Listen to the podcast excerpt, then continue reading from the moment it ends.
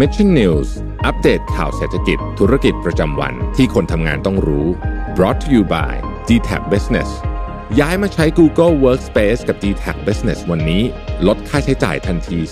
30%โทร 1431สวัสดีครับยินดีต้อนรับเข้าสู่รายการ Mission News Live นะครับประจำวันอังคารที่ 21 ธันวาคม 2564 นะครับ อยู่กับผมแจ็คทิลาเตกเช่นเคยนะครับ6โมงตรงแบบนี้มารับชมรับฟังข่าวสารสำหรับคนทำงานกันนะครับ แน่นอนว่าวันนี้เราอยู่ในเรื่องของการอัปเดตเรื่องราวของสถานการณ์ การควบคุมการแพร่ระบาดของโรคโควิด -19 นะครับที่ในวันนี้เนี่ยทางด้านของท่านนายกรัฐมนตรีเองนะครับพลเอกประยุทธ์จันโอชา ได้มีคำสั่งออกมาแล้วนะครับในฐานะผอสบคนะครับผู้อำนวยการสบคว่าจะระงับการเดินทางเข้าประเทศ แบบ Test and Go เอาไว้ก่อนจนถึงวันที่ 4 มกราคมนะครับ แน่นอนว่าคำสั่งระงับการเข้าประเทศแบบนี้เนี่ยจะส่งผลต่อเรื่องของการท่องเที่ยวหรือเปล่านะครับ มีรายละเอียดอะไรบ้าง เดี๋ยววันนี้เรามาเล่าให้ฟังกันนะครับในข่าวที่ 1 ในวันนี้นะฮะก็อย่าลืมกดไลค์กดแชร์กันให้กับพวกเราด้วยนะครับ เป็นกำลังใจให้กับผม ทีมงาน Mission To The Moon แล้วก็สมมูลกันด้วยนะฮะ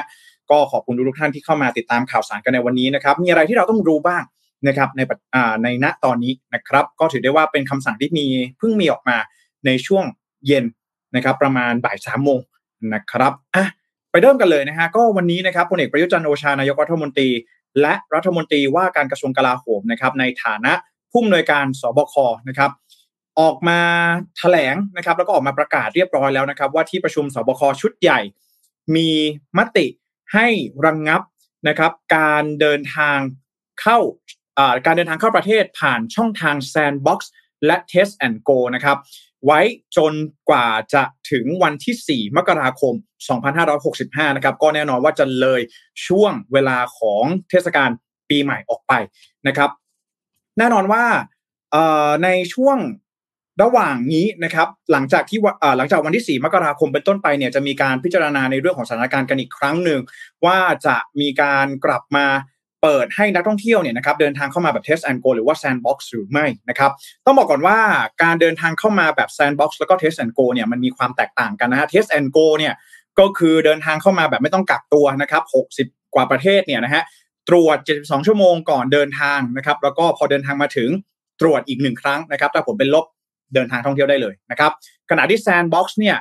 จะต้องเดินทางมานะครับเดินทางมาถึงปุ๊บตรวจหนึ่งครั้งนะครับ เข้าพักที่โรงแรมที่เป็นโรงแรมผ่านมาตรฐานการทำ sandbox นะฮะหลังจากนั้นเนี่ยพอครบ 7 วัน ตรวจซ้ำอีกครั้งหนึ่งถ้าผลเป็นลบไปได้ทุกที่ในประเทศนะครับสองช่องทางนี้ระงับเอาไว้แล้วเรียบร้อยนะครับยกเว้นภูเก็ต Sandbox นะครับต้องบอกก่อนว่าสถานการณ์นักท่องเที่ยวนะครับ เรื่องของนักท่องเที่ยวในตอนนี้เนี่ยมีผู้ที่ขออนุมัติเข้าประเทศเอาไว้ 2 0 0 0 0 0 คนนะครับ อนุมัติไปแล้วประมาณเดินทางเข้ามาแล้วนะครับ1.1แสนอ่า1แสน1หมื่นคนนะครับเพราะฉะนั้นแล้วจะเหลืออีก 90,000 คนที่ตอนนี้เนี่ยน่าจะทำการลางงาน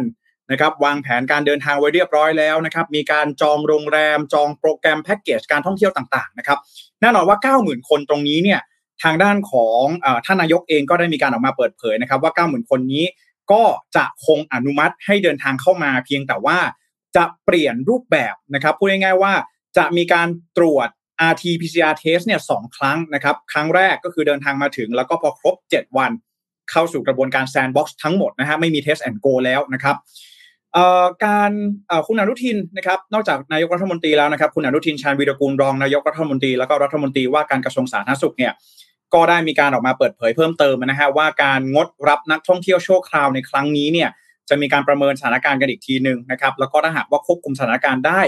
ก็พร้อมที่จะปรับเปลี่ยนมาตรการในที่สุดนะครับ ในตอนนี้นอกจากเรื่องของการระงงับ Test and Go แล้วก็ Sandbox แล้วนะครับกำลังอยู่ในช่วงของการเร่งการฉีดวัคซีนเข็มที่ 3 หรือว่าวัคซีนเข็มกระตุ้นภูมิให้กับประชาชน แล้วก็กำชับเรื่องของความปลอดภัยในแต่ละจังหวัดนะครับ โดยให้ผู้ว่าราชการจังหวัด แล้วก็สาธารณสุขจังหวัดเนี่ยเป็นผู้พิจารณามาตรการในแต่ละพื้นที่ แต่ครับแต่ผลนะครับ ผลบังคับใช้เนี่ยนะครับจะมีหลังจากที่นายกรัฐมนตรีหรือว่าพลเอกประยุทธ์เนี่ยได้ลงนามในคำสั่งในราชกิจจานุเบกษาอีกทีหนึ่งแต่จะมีโน้ตเอาไว้ว่า เรื่องของมาตรการจัดงานปีใหม่นะครับ หรือว่าช่วงเทศกาลส่งท้ายปีเก่าต้อนรับปีใหม่ในประเทศเนี่ย จะยังเป็นไปตามปกตินะครับ แต่จะมีความเข้มงวดมากยิ่งขึ้นนะครับ สรุปกันแบบนี้ว่าตอนนี้เราแค่ระงงับการเดินทาง นะครับของนักท่องเที่ยวนะครับหรือว่าผู้ที่เดินทางมาจากต่างประเทศแบบ Test and Go แล้วก็ Sandbox เอาไว้ก่อน คนนะครับนักท่องเที่ยวรายไหนนะครับ90,000 คนเนี่ยที่จองมาแล้วนะครับโรงแรมแต่ละท่านเนี่ยบุ๊กเอาไว้แล้วแพ็กเกจทัวร์ต่างๆเนี่ยจะยังมีการอนุญาตให้เดินทางเข้ามาอยู่ แต่อาจจะต้องมีการปรับเปลี่ยนแผนการเดินทางนะครับเพราะว่าจะ 90,000 คนนี้เนี่ยตอนแรกอาจจะเดินทางเข้ามาแบบ Test and Go ได้ แต่ว่าตอนนี้จะปรับเปลี่ยนไปเป็นการเดินทางเข้ามาแบบ Sandbox แทนนะครับ อันนี้จะเป็นในเรื่องของการเปลี่ยนแปลงในเรื่องของการรับนักเดินทางจากต่างประเทศไม่ว่าจะเป็นคนไทยหรือชาวต่างชาตินั่นเองนะครับทีนี้แน่นอนว่าเรื่องของการประกาศมาตรการการปรับมาตรการการรับนักท่องนักท่องเที่ยวจากต่างประเทศเนี่ยมันเป็นผลมาจากเรื่องของการแพร่ระบาดของเชื้อโควิด -19 สายพันธุ์โอมิครอน ที่ล่าสุดเนี่ยตอนนี้ผมต้องบอกก่อนเลยว่า ข้อมูลที่ชัดเจนจริงๆเนี่ยยังไม่ออกมานะฮะแต่เพียงแต่ว่า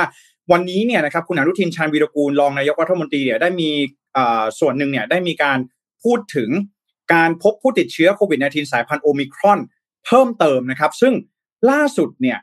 พบผู้ติดเชื้อรายใหม่ 97 รายที่อยู่ในระหว่างการตรวจสอบสายพันธุ์ว่าเป็นโอมิครอนหรือไม่นะครับ เมื่อวานนี้ผมได้รายงานไปแล้วว่ามีผู้ป่วยติดเชื้อโควิด -19 สายพันธุ์โอมิครอนที่ยืนยันแล้วในประเทศไทยของเรา 63 คนนะฮะวันนี้เนี่ยอยู่ในช่วงของการตรวจสอบสายพันธุ์เพิ่มอีก 97 คน ตัวเลขน่าตกใจนะฮะเยอะมากๆนะครับ อันนี้นี่เพิ่มนะฮะไม่ได้เพิ่มจาก 60 กว่าเนี่ยไปเป็น 70อ่าไปเป็น 97 นะฮะแต่ว่าเพิ่มอีก 97 คนนะครับขณะที่คลัสเตอร์แสวงบุญโอมิครอนนะครับมีการยืนยันว่าติดเชื้อเพิ่ม 25 คนนะครับอยู่ในพื้นที่ 5 จังหวัดนะครับนนทบุรี กรุงเทพมหานครโคราชนะครับนครราชสีมานั่นเองนะครับปทุมธานีแล้วก็อยุธยา ใครที่เป็นประชาชนกลุ่มเสี่ยง สัมผัสใกล้ชิด ให้รายงานตัวกับสาธารณสุขจังหวัดโดยด่วนนะครับเมื่อวานนี้ผมบอกไปแล้วนะครับว่าทางด้านของกรมวิทยาศาสตร์การแพทย์เองนะครับกระทรวงสาธารณสุขเนี่ยได้มีการออกมาพูดด้วยว่าระบบ Test and Go กับระบบ Sandbox เนี่ยมันยังมีความเปราะบางในเรื่องของการควบคุมโรคนะครับ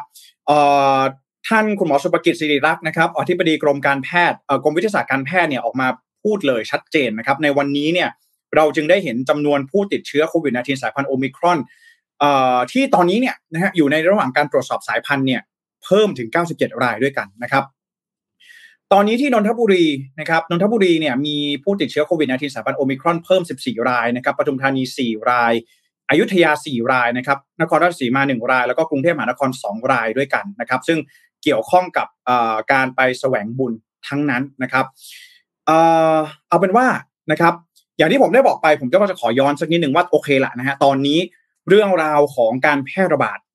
มันกำลังอยู่ในช่วงของการควบคุมจำนวนผู้ติดเชื้อรายใหม่นะครับ เรื่องของสายพันธุ์เองอาจจะยังไม่มีนัยยะสำคัญอย่างมาก สักเท่าไหร่แต่เพียงแต่ว่าโอมิครอนเอง มันมีความเสี่ยงที่มันอาจจะทำให้การติดเชื้อเนี่ยมันแพร่กระจายได้เร็วขึ้น แล้วก็มากขึ้นนั่นเองนะฮะหลังจากที่ตอนนี้เรื่องของความรุนแรงเรื่องของการหลบหลีกวัคซีนยังอยู่ในช่วงของการศึกษาหาข้อมูลอยู่ แต่ว่ามันมีความเสี่ยงตรงนี้ฮะรัฐบาลเองก็จะต้อง take action อะไรสักอย่างหนึ่ง เพื่อที่จะมาควบคุมหรือว่าสกัดการแพร่ระบาดของโอมิครอนภายในประเทศ ซึ่งในวันนี้ก็ออกมาเป็นคำสั่งระงงับ การรับนักท่องเที่ยวแบบ Test and Go แล้วก็ Sandbox เป็นที่เรียบร้อยนะครับ ทีนี้เนี่ย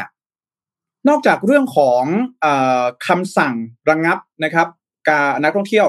การรับนักท่องเที่ยวที่เดินทางมาแบบ Test and Go ในวันนี้เนี่ยก็จะมีเรื่องของ WHO ใช่ไหมฮะเพราะว่าตอนนี้เนี่ยคำถามมันจะไปอยู่ที่ในช่วงของเทศกาลเฉลิมฉลองนะฮะส่งท้ายปีเก่าต้อนรับปีใหม่ เพราะว่าในช่วงนี้เนี่ยมันก็จะเปรียบเทียบได้กับช่วงของสงกรานต์ถูกต้องไหมฮะในช่วงนั้นเนี่ยเรามีในเรื่องของคลัสเตอร์ทองหล่อที่สุดท้ายแล้วเชื้อโควิด -19 กระจายไปทั่วประเทศทุกจังหวัดเลยนะครับ ในช่วงนั้นถ้าเราจำกันได้ มันก็เลยมีคำถามเกิดขึ้นมาอย่างมากมายว่าแน่นอน ส่วนหนึ่งนะครับ ประชาชนเองก็อยากจะออกมาเฉลิมฉลองเทศกาลส่งท้ายปีเก่าต้อนรับปีใหม่ถูกต้องไหมฮะเราก็อยากจะเดินทางกลับบ้านของเรานะครับ กลับต่างจังหวัดไปใช้ช่วงระยะเวลากับคนที่เรารักนะครับ กับภูมิลำเนาต่างๆนะครับ ในขณะเดียวกันทางด้านฝากฝั่งของผู้ประกอบการเอง ก็มองไปที่เทศกาล เขาดาวนะฮะงานปีใหม่เนี่ยมันจะเป็นช่วงที่เศรษฐกิจเองนะครับจะเริ่มฟื้นตัวกลับมาขับเคลื่อนกันได้อีกครั้งหนึ่งมีการออกมาจับจ่ายใช้สอยผู้คนเดินทางพักผ่อนกัน มันก็เป็นโอกาสหนึ่งนะครับของการฟื้นตัวทางเศรษฐกิจ ทีนี้เนี่ยนะครับเราต้องไปดูก่อนเลยว่าในวันนี้เนี่ยนะครับมันก็มีข่าวออกมาจากทางด้านของดรเตียดอสกราบาเยซุสนะครับผอองค์การอนามัยโลกนะครับที่ออกมาแถลงเรียกร้องให้ประชาชนทั่วโลก ยกเลิกแผนการจัดงานเฉลิมฉลองในวันหยุดที่กำลังจะถึงนี้นะครับ WHO เนี่ยอาจจะออกมาเร็วสักนิดนึง เพราะว่าต้องอย่าลืมว่าทางด้านของฝากฝั่งประเทศตะวันตก จะมีในเรื่องของเทศกาลคริสต์มาสเข้ามาด้วยในวันเสาร์ที่จะถึงนี้นะฮะซึ่งแน่นอนว่าสำหรับฝรั่งแล้ว ช่วงเทศกาลนี้ก็อาจจะยาวนานกว่าคนไทยสักนิดหนึ่งนะฮะประมาณหนึ่งสัปดาห์เต็มในช่วงสัปดาห์หน้านะครับ โดยดรเตอรอสนะครับ กล่าวว่าการยกเลิกการจัดงานปีใหม่เนี่ยดีกว่า นะครับอดท่องเที่ยวอดสนุกสนานกันสักนิดหนึ่งดีกว่าการเสียชีวิตจากโควิด -19 นะครับดรเดลส์บอกว่าเป็นการตัดสินใจที่ยากลำบาก แต่มันมีความจำเป็นที่จะต้องทำนะครับ ในบางกรณีเนี่ยอาจจะต้องเลื่อนงานออกไปก่อนหรือเปล่านะครับ เพราะว่าในตอนนี้เนี่ยมีหลักฐานที่ชี้ให้เห็นว่าโอมิครอนนั้นแพร่ระบาดได้เร็วกว่าเชื้อโควิด -19 สายพันธุ์เดลต้าอย่างมีนัยสำคัญอันนี้พอ WHO ออกมาแถลงเองเลยนะครับ ในความเห็นของดร.เทดรอสนะครับที่มีขึ้นในตอนนี้เนี่ยก็แน่นอนว่าที่ยุโรป หรือว่าที่สหรัฐเองเนี่ยตอนนี้พบผู้ติดเชื้อโควิด -19 สายพันธุ์โอมิครอน เพิ่มขึ้นอย่างรวดเร็ว โดยที่สหรัฐเนี่ยผู้ติดเชื้อโควิด -19 รายใหม่ พบว่ามีสัดส่วนเป็นสายพันธุ์โอมิครอนมากถึง 73%นะฮะซึ่งเดี๋ยวเรามาเล่าให้ฟังในข่าวที่ 2 ว่าสถานการณ์เป็นอย่างไรบ้างนะครับสหรัฐโอมิครอนเพิ่มขึ้นอย่างมีนัยสำคัญนะครับที่สหรัฐอาณาจักรเองเนี่ยตอนนี้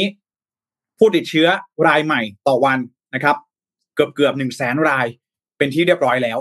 นะครับ เพราะฉะนั้นแล้วนี่เองจึงเป็นท่าทีของ WHO ที่ออกมาเรียกร้องนะครับ ว่าเราเองเนี่ยควรจะงดในเรื่องของการจัดงานปีใหม่หรือเปล่านะครับ พอมีคำแนะนำจากองค์การระดับโลกแบบนี้นะครับ เราก็ต้องมาถามทางภาคฝั่งของรัฐบาลไทยกันบ้างนะครับ ว่าอ้าวแล้วจะเอายังไงนะครับ การท่องเที่ยวที่เพิ่งเปิดประเทศมาประมาณ 1-2 เดือนเนี่ย จะรับนักท่องเที่ยวมาในช่วงปีใหม่เนี่ยกะว่าปีใหม่นี้ฟื้นตัวอย่างแน่นอนนะครับจะเอายังไงดีนะครับพอมีโอมิครอนเข้ามาต่างๆ นานานะครับไปดูทางด้านของกระทรวงสาธารณสุขกันก่อนนะครับกระทรวงสาธารณสุขนะครับโดยนายแพทย์จักรรัตน์พิทยาวงอานนท์นะครับผู้อำนวยการกองระบาดวิทยากรมควบคุมโรคกระทรวงสาธารณสุขนะครับวันนี้เลยนะครับวันที่ 21 ธันวาคมเนี่ยได้ออกมาเปิดเผยนะครับว่าในช่วง 3 วันที่ผ่านมานะครับ3วันเองนะฮะพบการติดเชื้อโควิด -19 สายพันธุ์โอมิครอน ในต่างประเทศสูงขึ้นกว่า 3 เท่าทำให้หลายประเทศนะครับ เริ่มที่จะปรับมาตรการควบคุมโรค อย่างเช่นเนเธอร์แลนด์นะครับมีการล็อกดาวน์แล้วเป็นที่เรียบร้อยนะครับไอร์แลนด์ประกาศเคอร์ฟิวแล้วนะครับ เพื่อที่จะลดการแพร่ระบาดในช่วงคริสต์มาสแล้วก็ปีใหม่ที่จะถึงนี้นะครับ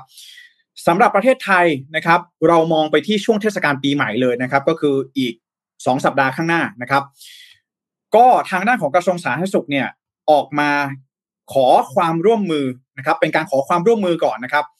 ให้ประชาชนเนี่ยดูแลตัวเองนะครับ แล้วก็ป้องกันการติดเชื้อโควิด -19 อย่างรอบด้านนะครับ โดยหนึ่งนะครับประชาชนจะดูแลตัวเองอย่างไรได้บ้างหนึ่งเลยกระทรวงสาธารณสุขแนะนำให้ไปฉีดวัคซีนเข็มกระตุ้นภูมิ หรือว่าวัคซีนเข็มที่3นะครับตามช่องทางต่างๆไม่ว่าจะเป็นจองโมเดอร์นาเอาไว้ หรือว่าสถานพยาบาลใกล้บ้านท่าน อันนี้เป็นคำแนะนำจากกระทรวงสาธารณสุขนะครับ ข้อที่ 2 ถ้าในช่วงนี้มี plan จะเดินทางไปต่างประเทศให้ชะลอเอาไว้ก่อนนะครับ ถ้าไม่จำเป็นอย่าเพิ่งไป ถ้าจำเป็นก็ป้องกันตัวเองนะครับ ระมัดระวังการเดินทางต่างๆ การไปพำนักในต่างประเทศ ต้องปฏิบัติตามมาตรการ universal prevention นะครับ ล้างมือสวมใส่หน้ากากเว้นระยะห่างทางสังคมนะครับ อันนี้ข้อ 2 ข้อ3นะครับถ้าหากว่าในช่วงนี้นะครับ ท่านเดินทางกลับมาจากต่างประเทศนะฮะแฟนๆ Mission News หลายท่านอยู่ต่างประเทศอยู่ยุโรปบ้างอยู่จีนบ้างนะครับ เดินทางกลับมาเยี่ยมญาติในเมืองไทยช่วงนี้ ขอให้กักตัว 14 วันนะครับกักตัว 14 วัน กักตัวเสร็จแล้วไปตรวจหาเชื้อโควิด -19 แบบ RT-PCR test นะครับถ้าผลเป็นลบโอเคนะฮะจะเดินทางกลับบ้านไปพบปะคนที่เรารักต่างๆนานาโอเคทำได้นะครับ ถ้าเดินทางกลับมาจากต่างประเทศนะครับ ส่วนข้อ 4 แล้วก็ข้อ5นะครับจะเป็นในเรื่องของสถานประกอบการนะครับ ถ้าหากว่าสถานที่สถานประกอบการนะครับที่จัดจะจัดงานปีใหม่เนี่ย ก็ปฏิบัติตามแนวทาง COVID Free Setting นะครับเรื่องของ COVID Free Setting เนี่ยก็จะเป็นเรื่องของการจัดงานในสถานที่เปิดนะครับเว้นระยะห่างต่างๆ นานา พนักงานต้องฉีดวัคซีนครบนะครับมีการตรวจ ATK ต่างๆ นานา เป็นการจัดงานแบบระบบปิดแบบนี้นะครับหรืออแล้วก็ข้อ5เนี่ยนะครับข้อสุดท้ายก็คือว่าถ้าหากว่าสถานประกอบการหรือว่าร้านอาหารใด ๆ ก็ตามเนี่ยไม่ปฏิบัติตาม COVID Free Setting นะครับจะดำเนินการตามกฎหมายนะครับ แสดงว่าตอนนี้นะครับกระทรวงสาธารณสุขเองออกมาขอความร่วมมือนะครับอะไรที่ไม่จำเป็นนะครับงดได้งดก่อนนะครับในช่วงนี้นะแต่ผมก็ไม่แน่ใจเหมือนกันว่าจะงดได้หรือเปล่านะครับ เพราะว่ามันมีเรื่องของโควิดฟาทีกใช่ไหมฮะเราทำงานกันมาอย่างหนักนะฮะ work from home ต่างๆ นานาหลายๆ คนเองก็อยากจะมาเฉลิมฉลองในช่วงเทศกาลปีใหม่แบบนี้ แต่แน่นอนว่าสิ่งที่สำคัญเลยคือต้องกาดอย่าตก แล้วสิ่งที่เราทำได้เลยก็คือการเข้ารับวัคซีนเข็มกระตุ้นภูมิหรือว่าเข็มที่ 3 ถ้าหากว่าเข้าเกณฑ์นะครับ อะกระทรวงสาธารณสุขไปแล้วนะฮะแน่นอนว่าหน่วยงานที่กำกับดูแลด้านการควบคุมโรคเนี่ยก็ค่อนข้างที่จะให้ความสำคัญกับเรื่องนี้เป็นอย่างมากนะฮะเพราะว่าถ้าเกิดว่าผู้ติดเชื้อจำนวนมันเพิ่มสูงขึ้นมาก ๆ เรื่องของเตียงใช่ไหมฮะเราไม่อยากเห็นภาพในช่วงของเดือนมิถุนายนเดือนกรกฎาคมแล้ว ที่มีผู้ป่วยรอที่จะเข้ารับการรักษานะครับ ก็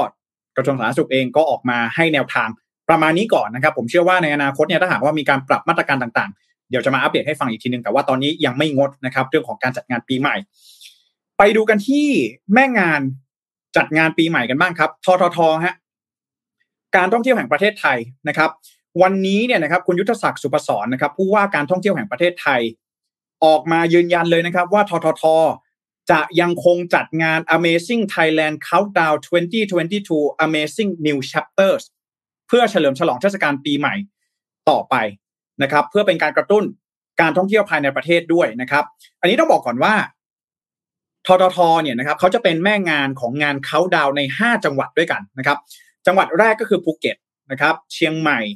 พระนครศรีอยุธยา นครราชสีมาแล้วก็ระยอง 5 จังหวัดนี้นะครับที่การท่องเที่ยวนะครับเป็นแม่งานก็ต้องบอกอย่างนี้ก่อนนะครับว่า ตอนนี้เนี่ยนะครับทรทจัด 5 งานก็จริง แต่เราต้องอย่าลืมว่า ยังมีงานที่เป็นงานของภาคเอกชนอีกเยอะแยะมากมายเลยนะครับเซ็นทรัลเวิลด์นะครับเอเชียทีคไอคอนสยาม ยังมีงานที่จัดโดยภาคเอกชนอีกเยอะแยะมากมายอย่างแน่นอนนะครับ อันนี้เป็นเพียงแค่ 5 งานของทททเท่านั้นนะครับ ก็แน่นอนว่าในเมื่อต่อในวันนี้นะครับสบคเองยังไม่มีมติงดจัดงานปีใหม่ เพราะฉะนั้นแล้วเรื่องของการจัดงานปีใหม่ในตอนนี้เนี่ยยังสามารถทำได้อยู่นะครับ ถ้าหากว่าภาคธุรกิจของท่าน มีแผนที่จะจัดงานปีใหม่เนี่ยตอนนี้ยังทำได้อยู่ นะครับไม่มีปัญหา เพียงแต่ว่าแน่นอนแหละนะครับว่าพอมีคำเตือนนะครับมีข้อเรียกร้องมาจาก WHO ซึ่งเป็นอองค์การระหว่างประเทศแบบนี้เนี่ยนะครับ มันมีความไม่แน่นอนที่เราเริ่มจะเห็นกันแล้วนะครับ ว่างานปีใหม่เนี่ย มันจะสามารถจัดได้หรือเปล่านะครับ แต่ตอนนี้ทททเองก็เดินหน้าจัดงานปีใหม่นะครับ จัดงานเขาดาวปีใหม่ในปีนี้ต่อไปนะครับ โดยคุณยุทธศักดิ์นะครับ กล่าวว่าการจัดงานเขาดาวของทางทททเนี่ย ก็เป็นการจัดงานที่ดำเนินการตามมาตรการ COVID Free Setting นะครับก็คือว่าเป็นการจัดงานในระบบปิดนะครับผู้เข้าร่วมงานเนี่ยจะต้องได้รับวัคซีนครบแล้วทั้ง 2 โดสนะครับมีการตรวจหาเชื้อโควิดในทีแบบ ATK นะครับแล้วก็ขอให้ผู้ที่จะประสงค์ที่จะเข้าร่วมงานเนี่ยลงทะเบียนล่วงหน้าก่อนการเข้างาน ขณะที่ทีมงานนะครับผู้จัดก็จะมีการตรวจหาเชื้อโควิดในทีแบบ ATK นะครับ มีการกำชับให้พนักงานเนี่ยเข้ารับวัคซีนให้ครบโดสนะครับ มีการจำกัดจำนวนผู้เข้าร่วมงานนะครับ เพื่อไม่ให้งานเนี่ยมันแออัดจนเกินไปนะครับ การคุณยุทธศักดิ์เนี่ยยังบอกอีกว่าการจัดงานในต่างประเทศนะครับ ก็เป็นการจัดงานในพื้นที่เปิดนะครับ อาจจะมีการรวมตัวของผู้คนจำนวนมากนะครับ ขณะที่งานของทททเนี่ยจัดขึ้นในพื้นที่ปิดนะครับจำกัดจำนวนผู้เข้าร่วมงาน แล้วก็ยังปฏิบัติตามมติของทางสบคอย่างเคร่งครัด ดังนั้น จะยังคงเดินหน้าจัดงานเขาดาวต่อไปนะครับแล้วก็แต่ก็แน่นอนนะฮะว่าถ้าหากว่ามีการเปลี่ยนแปลงในเรื่องของมาตรการการควบคุมโรคของทางสบคเนี่ยก็อาจจะมีการปรับเปลี่ยนรูปแบบของงาน หรือว่าอาจจะมีการงดการจัดงานอะไรอย่างไรเนี่ยอันนี้เป็นเรื่องของอนาคตนะฮะถ้าเกิดมีการยกระดับเรื่องของการควบคุมโรคนะครับประเด็นที่ต้องจับตามองเลยก็คือว่าการระบาดของเชื้อโควิด -19 ในต่างประเทศนะครับ ไม่เกี่ยวว่าเป็นสายพันธุ์ไหนนะว่าจะเป็นเดลต้าหรือว่าโอมิครอนนะครับถ้าหากว่าระบาดมากเนี่ยการเดินทางเข้ามาของนักท่องเที่ยวก็อาจจะลดตามลงไปนะครับแล้วก็วันนี้เองก็มีคำสั่งระงงับ การรับนักเดินทางแบบ Test and Go แล้วก็ Sandbox ซึ่งแน่นอนว่าจะส่งผลต่อจำนวนนักท่องเที่ยวที่จะเดินทางเข้ามาร่วมงานเขาดาวในปีนี้อย่างแน่นอนนะครับทททนะครับคาดการว่าปีนี้จะมีจำนวนนักท่องเที่ยวไม่น้อยกว่าปีที่ผ่านมานะครับคือ 90 ล้านคน อันนี้คือในปี 2022 ทั้งปีนะครับในส่วนของปลายปีนี้เนี่ยนะครับก็นักท่องเที่ยวเองก็ให้ความนิยมเดินทางไปยังภาคเหนือนะครับภาคตะวันออกเฉียงเหนือ แล้วก็ประเมินว่าอัตราการจองห้องพักเฉลี่ย 40%นะครับก็นอกจากนั้นเนี่ยก็คิดว่าจะมีเม็ดเงินสะพัดราวๆประมาณ 20,000 ล้านบาท อันนี้เนี่ยจะรวมทั้งการท่องเที่ยวของคนไทยกันเอง แล้วก็นักท่องเที่ยวจากต่างชาตินะครับอะ ขอสรุปแบบนี้นะครับข่าวในวันนี้เนี่ยที่ที่เราจะมาอัปเดตกันเรื่องของสถานการณ์โควิด -19 นะครับระงับนักท่องเที่ยวแบบ Test and Go แล้วก็ Sandbox ยกเว้นภูเก็ต Sandbox นะครับโอมิครอนตอนนี้ต้องรอข้อมูลจากทางด้านของสบคหรือว่ากระทรวงสาธารณสุขอีกทีหนึ่งว่า ถานการณ์การแพร่ระบาดภายในประเทศเนี่ยจะเป็นอย่างไร เพราะว่าตอนนี้เนี่ยยังไม่มีการออกมายืนยันอย่างชัดเจนว่ามีการแพร่ระบาดภายในประเทศแล้วนะครับ แล้วก็ข้อมูลที่ยืนยันจริงๆเนี่ยตอนนี้ผมยังหาไม่ได้นะฮะที่ยืนยันจากทางหน่วยงานรัฐนะครับ ก็เอาเป็นว่าตอนนี้ยังมีเพิ่มมาอีก 97 รายนะครับ ที่กำลังตรวจหารหัสพันธุกรรมอยู่นะครับ ว่าเป็นสายพันธุ์อะไรนะครับ ขณะที่งานปีใหม่ก็ยังคงจัดได้นะครับ ก็ขอความร่วมมือนะครับกระทรวงสาธารณสุขก็ขอความร่วมมือให้ ระมัดระวังแล้วก็ดูแลในเรื่องของการแพร่ระบาดเนี่ยนะครับส่วนบุคคลให้ดีนะครับเพื่อที่จะบรรเทาในเรื่องของสถานการณ์ในช่วงนี้กันเอาไว้นะครับ ก็มาอัปเดตกันนะครับสำหรับเรื่องของสถานการณ์การแพร่ระบาดของโควิด -19 ที่ได้มีการปรับเปลี่ยนมาตรการการควบคุมโรคในวันนี้นะครับใครมีข้อมูลอะไรอัปเดตตอนนี้เนี่ยนะครับก็อัปเดตกันเข้ามาได้เลยนะฮะเพราะว่าสถานการณ์ตอนนี้เนี่ยผมเชื่อว่า หนึ่งสองสามวันเนี่ยที่จะถึงนี้นะฮะก่อนที่จะไปถึงช่วงคริสต์มาสเนี่ยน่าจะมีการเปลี่ยนแปลงมีการอัปเดตกันอีก อย่างใกล้ชิดอีกทีหนึ่งแน่นอนนะครับอะนะฮะเมื่อตอนเข้ารายการลืมเช็คชื่อนะฮะขออภัยด้วยนะครับอ่าสวัสดีคุณนัทนนท์ด้วยนะครับ บอกว่านัทนนท์ถามว่าห้ามจัดงานปีใหม่ด้วยไหมครับ ก็สรุปว่ายังไม่ห้ามนะครับ ยังไม่ห้ามการจัดงานปีใหม่ แต่ว่าต้องจับตาดูสถานการณ์อย่างใกล้ชิดอีกทีหนึ่งนะครับ ว่าจะมีมาตรการอะไร นะครับจะมีการยกระดับหรือไม่นะครับสวัสดีคุณกฤตเมธด้วยนะครับ แล้วก็สวัสดีคุณนิชานันด้วยนะครับคุณนัทนายบอกว่า get and go นะครับ welcome to Thailand Omicron นะครับก็ใจเย็นๆนะฮะระวังกันด้วยนะฮะรอข้อมูลจากทางภาครัฐนะครับอย่าเพิ่งแตกตื่นกันจนมากเกินไปนะครับ แต่ก็ถือได้ว่าเป็นมาตรการที่รัฐบาลเองก็นะครับเป็นเเร็วเหมือนกันนะในการลงมือทำนะครับ อันนี้ก็ต้องบอกเลยนะว่า ไม่แน่ใจเหมือนกันว่ามีข้อมูลเชิงลึกอะไรหรือเปล่าที่ทำให้รัฐบาลเองนะครับตัดสินใจระงับการเดินทางเข้ามาแบบนี้นะครับคุณกฤษพันธ์นะครับบอกว่านักร้องที่จ้างมาเปิดคอนเสิร์ตของภาครัฐจะยังเชิญมาอยู่ไหมนะครับอะก็เป็นคำถามนะฮะสำหรับงานปีใหม่ในปีนี้นะครับของทางด้านทททนะครับ สวัสดีคุณไพศาลด้วยนะครับ แล้วก็สวัสดีคุณแชมป์นะครับ แล้วก็คุณกฤษพันธ์บอกว่านับปี 2022 แล้วกันนะครับ ข้ามปี 2020 แล้วก็ปี 2021 ไปเลยนะครับสวัสดีคุณนพสุนด้วยนะครับขอบคุณทุกท่านมากๆนะครับ ช่วงนี้ติดตามสถานการณ์กันอย่างใกล้ชิดนิดนึงนะครับ เรื่องของโควิด -19 นะครับ ไปดูกันที่สหรัฐนะฮะอย่างที่ผมได้บอกไปว่าวันนี้เนี่ยสหรัฐเองสหรัฐยังเป็นประเทศที่มีผู้ติดเชื้อรายใหม่ต่อวันเนี่ยสูงที่สุดในโลกอยู่นะครับทางด้านของ CDC นะครับ วันนี้สหรัฐเองได้ออกมารายงานนะครับว่าสหรัฐ กำลังเผชิญหน้าอยู่กับการแพร่ระบาดอย่างหนักนะครับของเชื้อโควิด -19 สายพันธุ์โอมิครอน ที่นอกเหนือจากเดลต้าแล้วเนี่ยนะครับเมื่อเมื่อวานนี้นะครับสหรัฐเองเนี่ยพบผู้ติดเชื้อรายใหม่ที่เป็นผู้ติดเชื้อโควิด -19 สายพันธุ์โอมิครอน ถึง 73%ของผู้ติดเชื้อทั้งหมดในสัปดาห์ที่ผ่านมา CDC เนี่ยบอกว่าเพิ่มขึ้นเป็น 6 เท่าภายในระยะเวลาเพียงแค่ 1 สัปดาห์นะครับจากสถานการณ์การแพร่ระบาดของโควิด -19 ในสหรัฐดังกล่าวเนี่ยทำให้ตอนนี้เนี่ยนะครับโจไบเดนเองก็เตรียมที่จะออกแถลงการเกี่ยวกับการระบาดในครั้งนี้แล้วนะครับ ก็มีการคาดการณ์เหมือนกันนะครับว่าจะมีการยกระดับการควบคุมโรคหรือไม่นะครับขณะที่ดรแอนโทนีฟาวซีนะครับที่ปรึกษาระดับสูงด้านโรคติดเชื้อของทำเนียบขาวเนี่ยก็มีการออกมาประกาศเตือนการเดินทางของประชาชนในช่วงเทศกาลคริสต์มาสนะครับว่าจะยิ่งส่งผลให้กับสถานการณ์การแพร่ระบาดของเชื้อโควิด -19 โอมิครอน นะครับ แล้วก็มันอาจจะเรื่องของผู้ที่ฉีดวัคซีนครบโดสแล้วเนี่ยก็อาจจะไม่ป้องอาจจะไม่สามารถป้องกันการติดเชื้อโควิด -19 สายพันธุ์โอมิครอนได้นะครับ เพราะฉะนั้นแล้วช่วงคริสต์มาสแบบนี้เนี่ยสหรัฐเองก็ยังไม่ได้มีประกาศล็อกดาวน์ออกมา เพียงแต่ว่าการเดินทางในช่วงคริสต์มาสเนี่ยจะ critical นะครับจะเป็นจุดเปลี่ยนของสถานการณ์การแพร่ระบาดในสหรัฐหรือไม่นะครับ แล้วก็โอมิครอนจะกลายมาเป็นเชื้อโควิด -19 สายพันธุ์หลักที่ แพร่ระบาดในสหรัฐหรือเปล่า วันนี้ต้องจับตาดูในช่วงก่อนสิ้นปีนี้นะครับ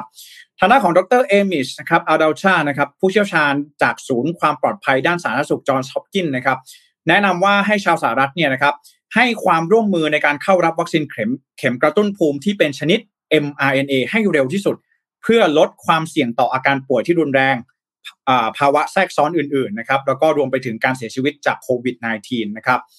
ขณะที่เมืองคุยเบกนะครับคุยเบกเนี่ยเป็นเมืองใหญ่ในทวีปอเมริกาเหนือเมืองแรกนะครับที่เริ่มเข้มงวดกับการควบคุมการแพร่ระบาดของโรคโควิด -19 เป็นที่เรียบร้อยแล้วนะครับ โดยมีการสั่งปิดบาร์โรงเรียนนะครับ แล้วก็ออกมาตรการในการ work from home เป็นที่เรียบร้อยแล้วนะครับ หลังจากที่จำนวนผู้ติดเชื้อโควิด -19 เนี่ยสูงขึ้นอย่างต่อเนื่องนะครับเชกเช่นเดียวกับหลายเมืองในยุโรปนะครับ อย่างเช่นลอนดอนปารีสแล้วก็โรมนะครับ ก็ บางเมืองเนี่ยในยุโรปเนี่ยมีการยกเลิกการจัดงานในช่วงสิ้นปีเป็นที่เรียบร้อยแล้วจากสถานการณ์การแพร่ระบาดของโรคโควิด -19 นะครับนะฮะก็นี่นะฮะตอนนี้โลกของเราเนี่ยนะครับไม่ใช่แค่เพียงแค่ในประเทศไทยอย่างเดียวนะฮะสถานการณ์การแพร่ระบาดในระดับโลกตอนนี้ก็มีความน่าเป็นห่วงอย่างมากเลยนะครับ หลังจากที่หลาย ๆ ประเทศนะฮะเริ่มที่จะเปิดประเทศกันมากขึ้นนะครับ ผู้คนออกมาใช้ชีวิตกันมากขึ้นบ้านเราก็เริ่มเปิดประเทศถึงแม้ว่าจะเปิดช้าจาก โซนยุโรป หรือว่าโซนอเมริกาไปมากนะฮะแต่เราก็สัมผัสได้นะครับ ว่าในช่วงนี้เราเองกลับมาใช้ชีวิตกันเหมือนปกติมากขึ้นนะครับ ซึ่งนี่เองก็อาจจะเป็น after effect นะฮะจากการเปิดประเทศบวกกับการเกิดขึ้นของโควิด -19 สายพันธุ์โอมิครอนด้วยนะครับ ต้องรอเลยในเรื่องของข้อมูลอย่างเป็นทางการถึงความรุนแรงนะครับ ถึงความสามารถในการแพร่กระจายเชื้อของโควิด -19 สายพันธุ์โอมิครอน นะครับ ก็ถึงแม้ว่าตอนนี้ข้อมูลยังไม่ชัดเจนเนี่ยแต่เราก็เห็นทิศทางในแง่ของสถิตินะฮะจำนวนผู้ติดเชื้อรายใหม่ทั่วโลกเนี่ยเพิ่มสูงขึ้นอย่างมากในช่วงนี้นะครับเอ่อผมก็นะสำหรับโควิด -19 ผมต้องบอกเลยว่าเราต้องเตรียมตัวมันมีความไม่แน่นอนสูงมาก ๆนะครับเอ่อเรื่องของการใช้ชีวิตเนี่ย ผมว่าหลาย ๆ คนน่าจะคุ้นชินกันแล้วนะฮะการ work from home ต่าง ๆ นานาอะไรแบบนี้นะครับ แต่ในเรื่องของการทำงานนะฮะในการหาเลี้ยงชีพเนี่ยโอ้โหผมว่าก็เป็นเรื่องที่เราจะต้องเตรียมพร้อมกับความไม่แน่นอนกันต่อไปนะฮะถ้าหากเราเราลองพิจารณาจากสถานการณ์ในปัจจุบันนี้นะครับ ก็ขอเป็นกำลังใจให้กับทุกๆท่านกันด้วยนะฮะในช่วงโควิด -19 แบบนี้นะครับ อาจจะลำบากสักนิดนึงนะฮะในเรื่องของการทำมาหากินนะครับ ก็สู้กันต่อไปนะครับอะให้ดูแมปของสหรัฐนิดนึงนะฮะถ้าจะเห็นได้ชัดว่าคลัสเตอร์ส่วนใหญ่เนี่ยจะอยู่ ทางด้านของ East Coast นะครับเมืองใหญ่ ๆ ต่างๆนะครับไม่ว่าจะเป็นชิคาโกนะครับนิวยอร์กนะครับนิวยอร์กซิตี้นะครับแคลิฟอร์เนียนะครับแล้วก็อาริโซนานะครับตอนนี้เนี่ยใครจะเดินทางไปสหรัฐเนี่ยก็ระมัดระวังกันด้วยนะครับเห็นหลาย ๆ ท่านนะอินฟลูเอนเซอร์หลายๆคนนะครับบางคนเนี่ยมีวีซ่าสิบปีใช่ไหมฮะก็บินไปฉีดวัคซีนกันบ้างบินไปท่องเที่ยวกันบ้างในช่วงนี้ก็ระมัดระวังกันด้วยนะครับอะนะฮะ มาสำหรับข่าวสุดท้ายฮะในช่วงนี้ข่าวไม่ค่อยดีสักเท่าไหร่นะฮะยังไงผมต้องอขออภัยกันด้วยนะครับถ้าหากว่าข่าวแต่ละข่าวนี่มันดูแล้วหดหู่กันเหลือเกินนะครับ แต่ก็เป็นไปเพื่อการเตรียมตัวของเรานะครับในการรับมือกับสถานการณ์ต่างๆนะครับข่าวสุดท้ายครับไปดูกันเรื่องของ PM 2.5 นะครับกลับมาแล้วนะครับ วันนี้นะครับวันที่ 21 ธันวาคมนะครับศูนย์ประสานงานและแก้ไขปัญหามลพิษทางอากาศในกรุงเทพมหานครนะครับ รายงานสถานการณ์ฝุ่นละอองขนาดไม่เกิน 2.5 ไมครอน หรือว่า PM 2.5 นะครับของสถานีตรวจวัดคุณภาพอากาศของกรุงเทพมหานครนะครับเมื่อเวลา 7 นาฬิกานะครับเมื่อเช้านี้นะครับ พบว่ามีพื้นที่ถึง 13 พื้นที่ด้วยกันนะครับ ที่มีค่า PM 2.5 เกินมาตรฐานนะครับ เกินมาตรฐานในที่นี้เนี่ยนะครับก็คือว่าเกินที่ห้าสิบเอ่อ ห้าสิบต่อลูกบาทเมตรนะครับ ซึ่งนี่ถือได้ว่าเป็นสัญญาณที่เตือนแล้วนะครับว่าในช่วงนี้เนี่ยจะต้องระมัดระวังกันสักนิดหนึ่งในเรื่องของการออกไปใช้ชีวิตกลางแจ้งนะครับ ใครที่จะต้องเดินทางไปทำงานนะฮะหรือว่างานของท่านเนี่ยจะต้องอยู่กลางแจ้งอยู่ในพื้นที่โล่งนะฮะตอนนี้อยู่ในบ้านก็กลัวโควิดนะครับออกมานอกบ้านเจอ PM 2.5 อีกนะครับอะก็ไม่เป็นไรฮะตอนนี้ 13 พื้นที่นะครับที่มีอยู่ก็คือ เขตลาดกระบังนะครับ หนองแขม ทวีวัฒนานะครับคลองสามวาตลิ่งชัน ป้อมปราบศัตรูพ่ายนะครับ เขตสายไหมภาษีเจริญนะครับปทุมวัน วังทองหลางบางบอนแล้วก็มีนบุรีนะครับเท่าที่ดูนี่แทบจะทุกพื้นที่ในกรุงเทพเลยนะครับ ก็อันนี้เนี่ยข้อมูลตรงนี้ก็จะสอดคล้องกับที่คุณสาธิตปิตุเตชะนะครับรัฐมนตรีช่วยว่าการกระทรวงสาธารณสุขเนี่ยเป็นประธานการประชุมไปเมื่อวันที่ 14 ธันวาคมนะครับในเรื่องของหมอกควันแล้วก็ฝุ่นละอองขนาดเล็กนะครับ ก็มีการออกมาเปิดเผยนะครับว่าเรื่องของสถานการณ์ฝุ่น PM 2.5 เนี่ยในช่วงจริง ๆ แล้วมีสัญญาณมาตั้งแต่ช่วงเดือนกันยายนแล้วนะครับว่าค่าฝุ่นเนี่ยนะครับก็เข้าใกล้ค่ามาตรฐานที่จะเริ่มส่งผลกระทบต่อสุขภาพแล้วนะครับโดยเฉพาะอย่างยิ่งในช่วงปลายปีจนถึงต้นปีนะครับปี 2564 แล้วก็ปี 2565 เนี่ยมีการคาดการณ์ว่าสถานการณ์ฝุ่น PM 2.5 จะมีความรุนแรงกว่าปีที่แล้ว นะครับรุนแรงกว่านะครับเนื่องจากความกดอากาศสูงนะฮะก็เมื่อเช้านี้ที่น้องชนนบอกนะฮะว่าตื่นมาแล้วอากาศหนาวๆนะครับ ก็นี่แหละฮะความกดอากาศสูงนะครับ พอความกดอากาศสูงเนี่ยอากาศก็จะไม่อากาศเนี่ยก็จะนิ่งนะครับ เกิดการสะสมของฝุ่นได้ง่ายนะครับ แล้วก็กิจกรรมต่างๆนะครับ ที่ก่อให้เกิดฝุ่นเนี่ยไม่ว่าจะเป็นเรื่องของการเดินทางนะครับ ในช่วงของการเปิดประเทศที่เริ่มที่จะกลับมาแล้วนะครับ ไม่ว่าจะเป็นการเดินทางไปทำงาน การขนส่งของภาคอุตสาหกรรมต่างๆนะครับ โรงงานกลับมาเปิดอีกครั้งหนึ่งนะครับ การจัดการทางการเกษตรนะครับ การจัดการทางการเกษตรเนี่ยก็อย่างที่เราทราบกันดีนะครับว่าชาวนาเกษตรกรเองก็มักจะนิยมในการที่จะเผานา เผาที่นานะครับ เพื่อที่จะเตรียมในการทำนาฤดูกาลต่อไปนะครับ แล้วก็ไฟป่านะครับเมื่อวันที่ 14 ธันวาคมเนี่ยคุณสาธิตเนี่ยระบุว่ากทมนะครับในพื้นที่กรุงเทพมหานครเนี่ยคาดการว่าค่าฝุ่น PM 2.5 จะเริ่มมีผลต่อสุขภาพตั้งแต่วันที่ 15 ธันวาคมเป็นต้นไปนะครับ โดยเฉพาะอย่างยิ่งในพื้นที่กรุงเทพกลาง กรุงเทพตะวันออก กรุงทนเหนือ ซึ่งมีการจราจรที่หนาแน่นนะครับ ในวันนี้เองเนี่ยผมก็เอาวิธีในการที่จะป้องกันฝุ่น PM 2.5 มาฝากกันด้วยนะครับ อันนี้ก็ขอขอบคุณข้อมูลจากการรถไฟขนส่งมวลชนแห่งประเทศไทยกันด้วยนะครับแน่นอนว่าอย่างแรกเลยที่เราสามารถทำได้ก็คือเรื่องของการลดกิจกรรมกลางแจ้งนะครับ ใครที่ ช่วงนี้เนี่ยนะครับอยู่ในพื้นที่กรุงเทพมหานคร แล้วก็ออกกำลังกายนะฮะออกไปวิ่งตามสวนต่างๆเนี่ยในช่วงนี้อาจจะต้องงดนะครับงดไว้ก่อน การสวมใส่หน้ากาก N95 นะครับอันนี้เนี่ยก็จะช่วยได้ทั้งในเรื่องของโควิด -19 ด้วยนะครับแล้วก็เรื่องของ PM 2.5 นะครับใครที่อยู่คอนโดนะครับอยู่คอนโดสูงๆนะครับหรือว่าบ้านอยู่ในพื้นที่ที่มีมลพิษเยอะเนี่ยนะครับก็ใช้เครื่องกรองอากาศที่มีแผ่นกรองเฮปป้านะครับอันนี้ก็จะช่วยได้เยอะนะครับ แล้วก็เวลาที่เราขับรถนะครับ ก็ควรปรับระบบอากาศในรถเนี่ยให้เป็นระบบหมุนเวียนภายในนะครับ แล้วก็ทำความสะอาดเครื่องปรับอากาศในรถ แล้วก็ที่บ้านอย่างสม่ำเสมอนะครับ ลดแหล่งผลิตมลพิษภายในบ้านนะครับ เช่นการสูบบุหรี่นะครับ การใช้เตาถ่านหรือว่าการใช้สเปรย์ต่างๆเนี่ย อันนี้ก็จะช่วยลดกันได้นะครับ แต่ก็ก็ต้องเข้าใจนะฮะว่าจริงๆแล้วเนี่ยมันก็ช่วยลดได้ในระดับหนึ่งนะฮะอาจจะเป็นพื้นที่บริเวณรอบๆที่อยู่อาศัยของท่านนะครับ แต่ว่าภาพรวมภาพใหญ่แล้วเนี่ยจริง ๆแล้ว มันเกิดจากสภาพภูมิอากาศนะครับหนึ่งนะครับที่อากาศมันนิ่งใช่ไหมฮะมันไม่ไม่ค่อยมีลมอะไรต่างๆนานาเหล่านี้เนี่ยทำให้ฝุ่นมันสะสมได้นะครับแล้วก็เรื่องของอุตสาหกรรมนะครับภาคอุตสาหกรรมแล้วก็ภาคการเกษตรที่ก็เป็น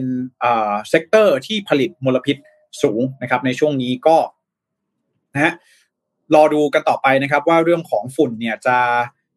สถานการณ์จะเป็นอย่างไรกันบ้างนะครับ แต่ว่าในช่วงนี้เนี่ยผมว่าที่แน่ๆเนี่ยในช่วงสัปดาห์นี้เนี่ยต้องระมัดระวังกันแล้วนะครับเตรียมตัวสักนิดหนึ่งอาจจะต้องจัดหาหน้ากาก N95 นะครับมาสวมใส่กันแล้วนะครับสำหรับใครที่ต้องนะครับทำกิจกรรมกลางแจ้ง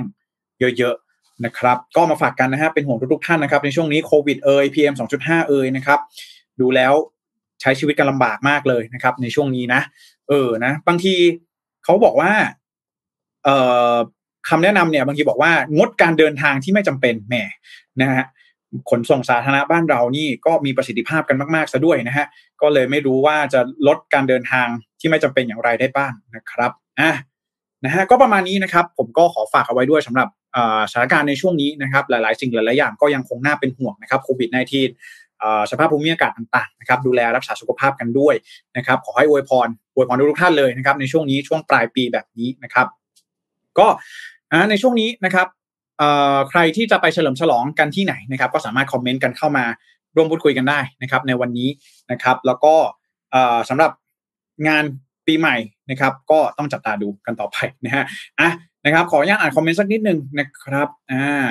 คุณนัทนนท์ถามว่าจะชวนใครไปเขาดาวไหมครับแหมช่วงโควิดแบบนี้นะฮะก็ยังไม่รู้เหมือนกันนะครับว่าจะชวนใครไปเขาดาวนะฮะชวนไปแล้วเนี่ยนะฮะเผลอๆโดนเทนะฮะ โดนเทนี่ไม่ใช่เขาเทนะครับ แต่ว่ารัฐบาลนี่อาจจะมีมาตรการควบคุมการแพร่ระบาดใหม่ออกมาแล้วอาจจะไม่ได้ไปหรือเปล่านะครับอ่าเชิญใครไปเขาดาวในปีนี้นะครับคอมเมนต์กันเข้ามาบอกได้นะครับอ่าคุณไพศาลบอกว่าโควิดกระจอกปุ๊บกระจายปั๊บนะครับเนี่ยใจเย็นนะฮะ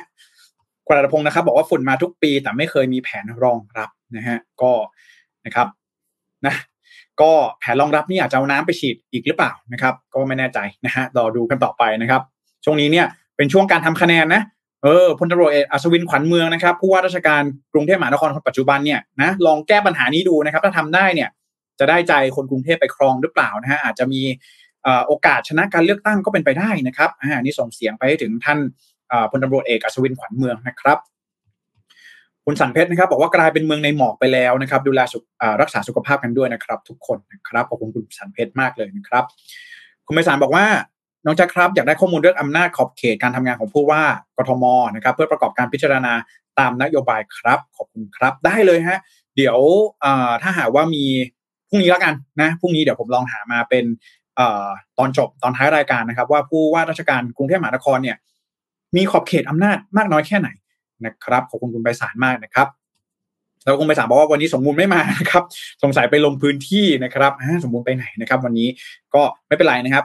สมบูรณ์อาจจะลาสักวันหนึ่งนะฮะช่วงนี้อาจจะยุ่งยุ่งเรื่องของงานแฟนมีตนะครับอย่าลืมนะฮะ MDR on stage นะครับใกล้แล้วนะครับที่เราจะเลือก